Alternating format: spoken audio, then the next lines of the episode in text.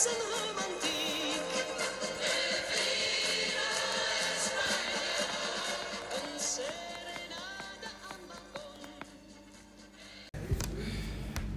is aflevering 1 van de NVCB-podcast en we gaan op zoek naar verhalen aan de Costa over Sinterklaasviering. Leuk dat jullie luisteren in dit coronajaar. Hey, hola Annemiek. Je bent bestuurslid van onze Hollandse club. En jij kan me wellicht iets vertellen over Sinterklaasvieringen in onze club. Ik kan er niet heel veel over vertellen, want ik heb hem één keer meegemaakt en georganiseerd. Maar dat was niet zo'n groot succes, want ik had een spelletje wat we in de familiekring, dat groot succes was, hebben we gedaan. En toen heb ik dat hier ook uitgeprobeerd. De bedoeling was dat iedereen een cadeautje van €5 mee zou nemen voor een man of een vrouw. Dat werd van tevoren bepaald. Als je zelf een vrouw was, moest je het voor een vrouw meenemen. Was je een man, moest het voor een man zijn. Afijn, wij, Guus en ik, hebben voor ruim €10 twee cadeautjes meegenomen. En mijn sport is altijd om het zo leuk mogelijk te maken. Voor zo'n klein bedrag een leuk cadeautje te vinden. En dat ging allemaal op de grote hoop. Nou, dan ga je met die dobbelsteen gooien en dan staat er bijvoorbeeld pak een cadeautje. Nou, dan pak je een cadeautje, dan leg je neer. Mag je niet uitpakken. En dan vervolgens gooit de volgende en daar staat bijvoorbeeld op pak het cadeautje af van je buurvrouw.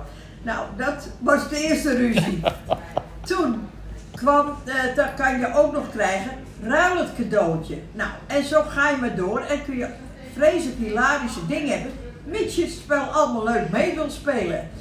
Maar wat wil nou, er waren hele mooie cadeautjes bij, maar wij wonnen een holle Sinterklaaspop van 3 dubbeltjes. Dus ja, ik kan me voorstellen dat je soms een beetje ruzie maakt, omdat er ook echte cadeautjes van €5 bij zaten. Maar de clue van het spel is het spel om het leuk te maken en om te kijken wat je moet doen. Er zit voor iedereen een cadeautje in, maar het werkte niet zo goed. Misschien moeten we het nog een keer doen, maar dan op een andere manier. Dus we blijven hopen dat het nog een keer zit volgend jaar na corona. Want dit is natuurlijk ook een beetje moeilijk dit jaar 2020 dat het door blijft gaan. Nou ja. Annemiek, dan heb ik eigenlijk ook nog wel een vraag. Ik sprak eergisteren, ook over het Sinterklaasfeest met onze nieuwe voorzitter René. En die zat er echt, ja, Albert Potorino zegt hij, ik wilde eigenlijk me prachtig verkleden als een Sinterklaas en dan wilde ik nog een keertje naar binnen komen. Maar joh, ik moet je zeggen, ik doe het anders. Weet jij waarom die eigenlijk naar Nederland is gegaan? Nou kijk, hij wilde voor Sinterklaas spelen, maar Sinterklaas zit in Nederland. Ja, zeg maar. Kijk, hier zijn ze hem aan het zoeken. Kijk, dat is precies wat ik ook denk aan Marie. Dat is wat we willen hebben. Kijk, onze René, onze Sinterklaas is daar. Hij wil een hartig woordje spreken met Sinterklaas, want hier is hij niet. Zeg, dankjewel. We gaan hier dit verder onderzoeken. Dankjewel. Oké.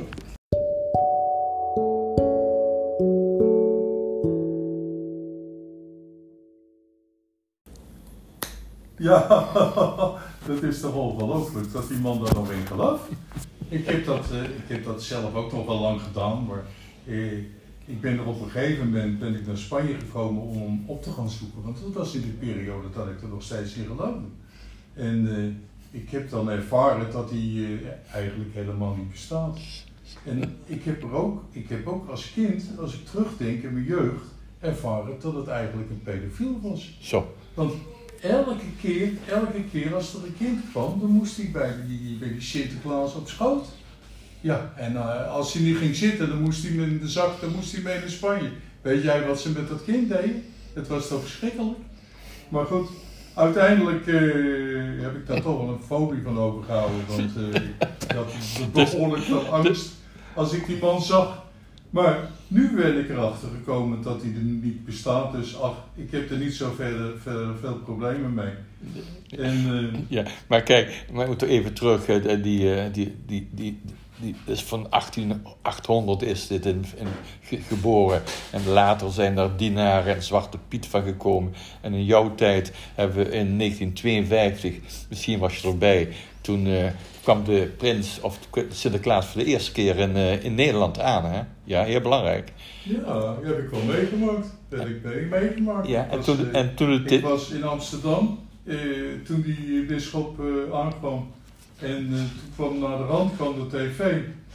Maar we zijn altijd voor het lapje gehouden. Ja? Met de standaard kwam die aan. Eerst in zwart-wit. Nou, laat me niet lachen. Ja? Nee, en het was gewoon een klein bootje wat er eigenlijk uit de haven gehaald was. Heb je het nou gezien op de tv wat ze doen? Wat heb je nu gezien wat ze doen zijn in Nederland? Ik heb hem nu weer gezien op de televisie. Jongen, dit is helemaal niet waar. Is niks is waar. Het is allemaal virtueel. Dus gewoon allemaal... die hadden ze al weken van tevoren op. Helemaal, jongen. Het is allemaal abscond of flauwekul. En die kinderen, gaan de kinderen, jongens. Gaan de kinderen, hoor. Ja, ze hebben nu in elk dorp, in elk huis is een aangepaste persoonlijke Klaas. En een soort gekleurde Pieterman. Je denkt toch niet dat onze kleinkinderen dit geloven? Wat denk jij daarvan? Nee, natuurlijk niet. En nu krijg je weer demonstraties tegen de grijze Pieten. Nou, wat moet je nou nog? Wat voor kleur moet je ze nou nog geven? Straks zijn het allemaal Chinees.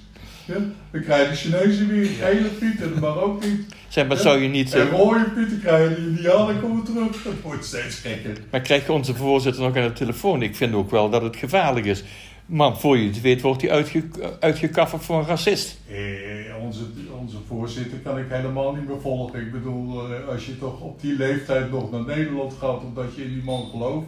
Ja, want hij is toch ook al behoorlijk op leeftijd, hè? Oh, hij is nog een jonge man, hoor. Ik schat hem... Dan zit hij misschien ouder uit, maar ik schat hem toch al dik in de 65.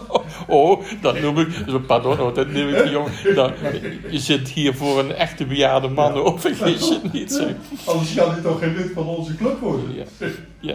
Kijk maar, nu heb je in Nederland, heb ik gezien, heb je allemaal veegpieten. Dus ze zijn niet meer zwart allemaal. Hè. Ze zijn allemaal veeg. We hebben geen zwarte meer. Nee. Maar dat mag niet meer. Nee. Zeg maar, jij was toch eigenlijk van Utrecht of Amsterdam. Jullie leerden toch dat al die buitenlandse kinderen die daar waren, jullie leerden toch ons Sinterklaasfeest? Of ja, niet? Natuurlijk. Ja. En die kinderen, er was toch helemaal geen racisme bij. Daar stond je toch helemaal niet bij stil. Dat is van deze tijd... Ja, maar nu denken diezelfde kinderen, hè, die buitenlandse kinderen... die denken nu aan hun slavernijtijd terug, jongen. Ja. Die worden ook in het ootje genomen. Ja. Maar jij wist misschien niet dat Sinterklaas... weten ze weinig... dat Sinterklaas in 1920 in die buurt... de Spaanse griep meegebracht heeft naar Nederland. Dat is toch niet waar? En dan gaat verdorie nog onze voorzitter met een corona... gaat opnieuw naar Nederland. Man. Als je nou over een pandemie spreekt... dan was dat een pandemie... want hoeveel mensen zijn daar niet aan overleden? Zo is dat. Nou, zo is dat. En toen hadden ze geen monddoekjes. Nee. Maar je moest wel op die knie van die shit... Dat zit eruit. Ja, dat zit het was. Dat zit het was.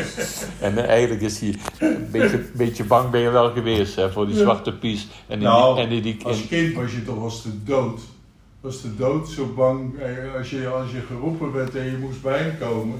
Ja, tenminste ik wel. Ik was een boefie, dus had je altijd wel wat op je kerfstok. Hè? Nou ja, zeg ik dank je wel voor deze bijdrage. Trouwens, ik heb even gesproken met Guus. En Guus is in onze vereniging echt een verenigingsbeest. Zo mag je het wel zeggen, hè Guus? Dank je wel. Alsjeblieft.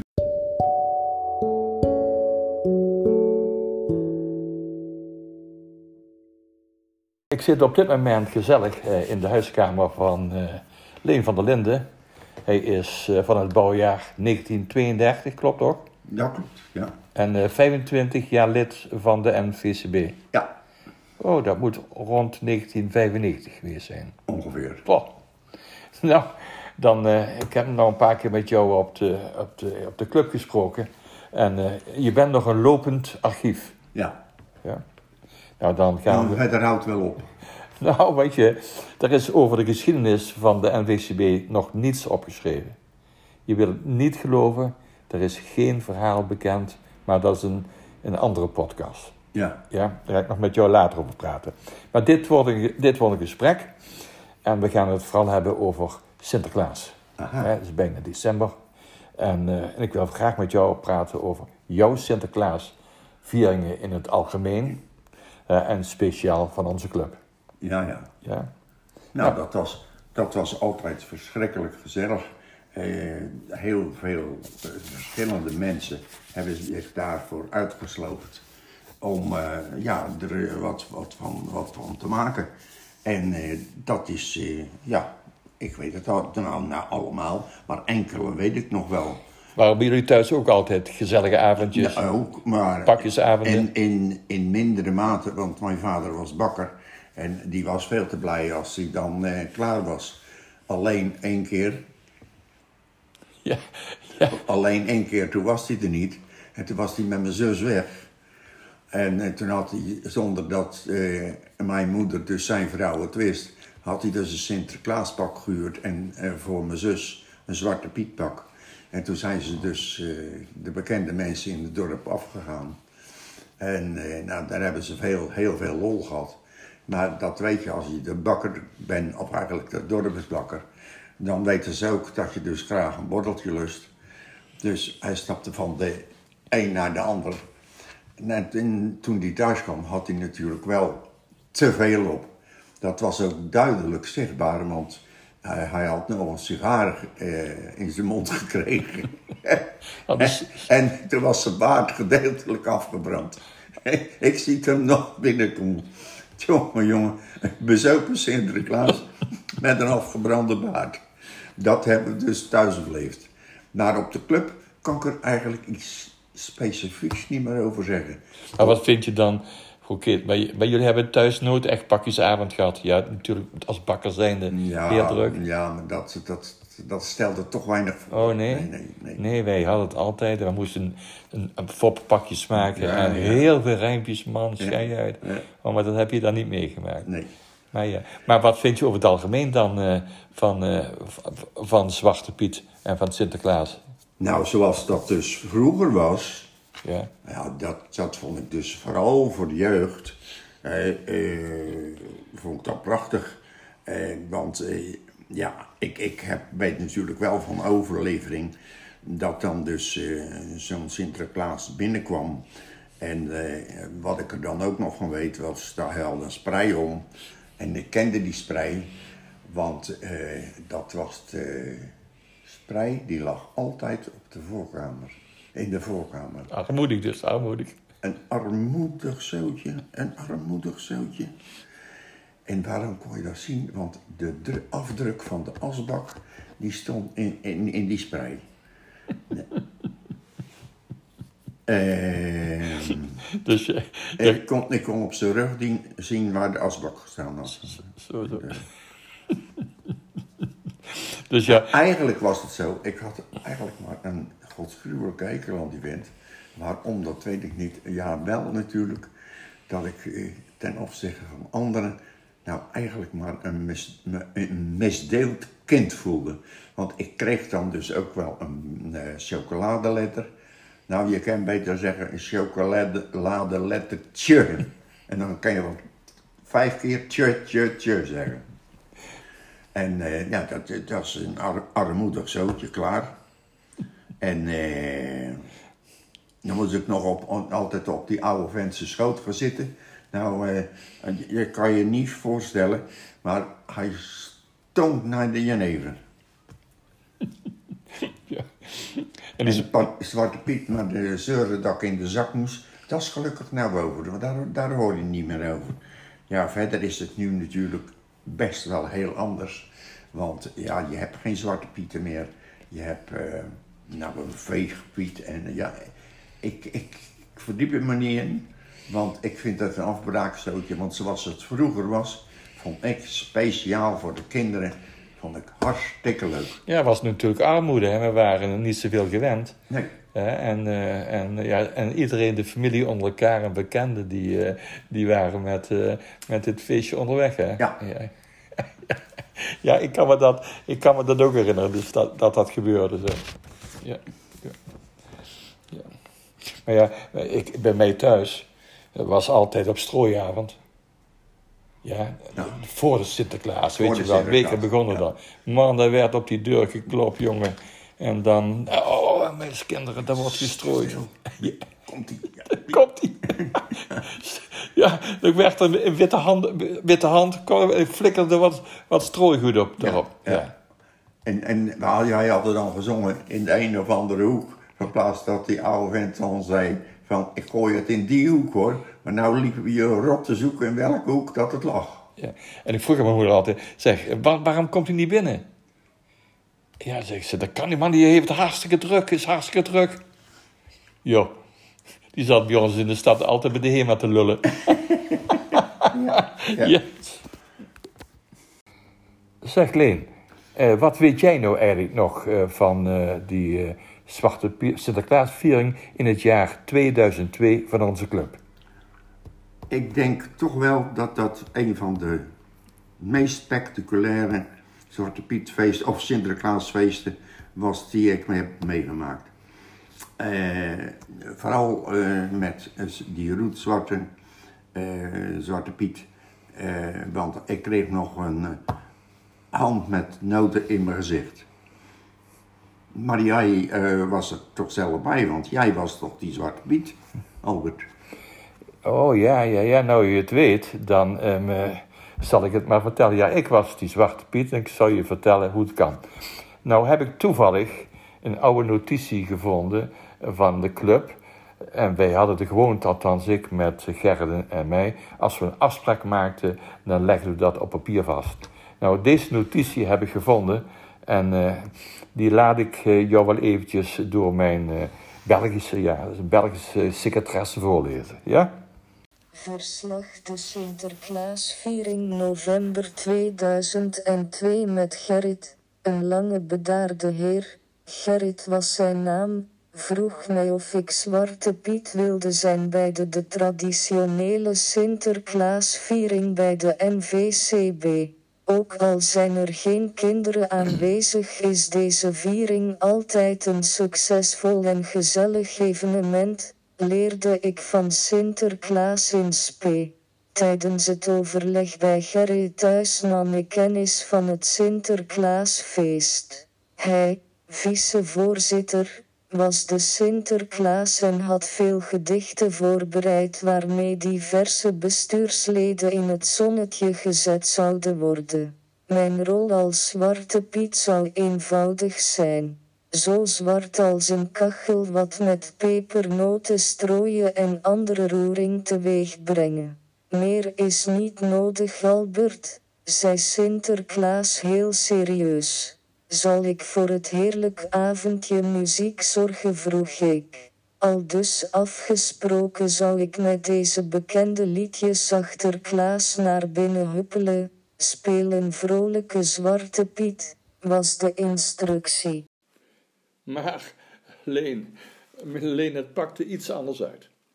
Punctueel gekleed en geschminkt worden wij met een auto afgezet bij de club boven Los Rubios.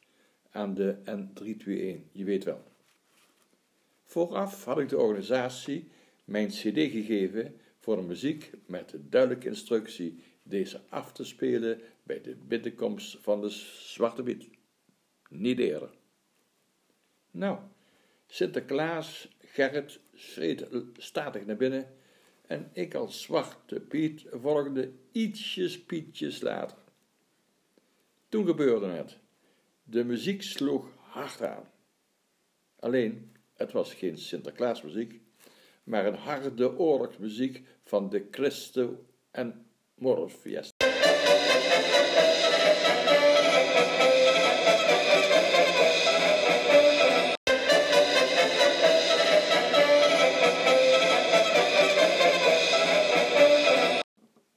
Gelijktijdig stortte ik me als Zwarte Piet op een skateboard in het overvolle lokaal.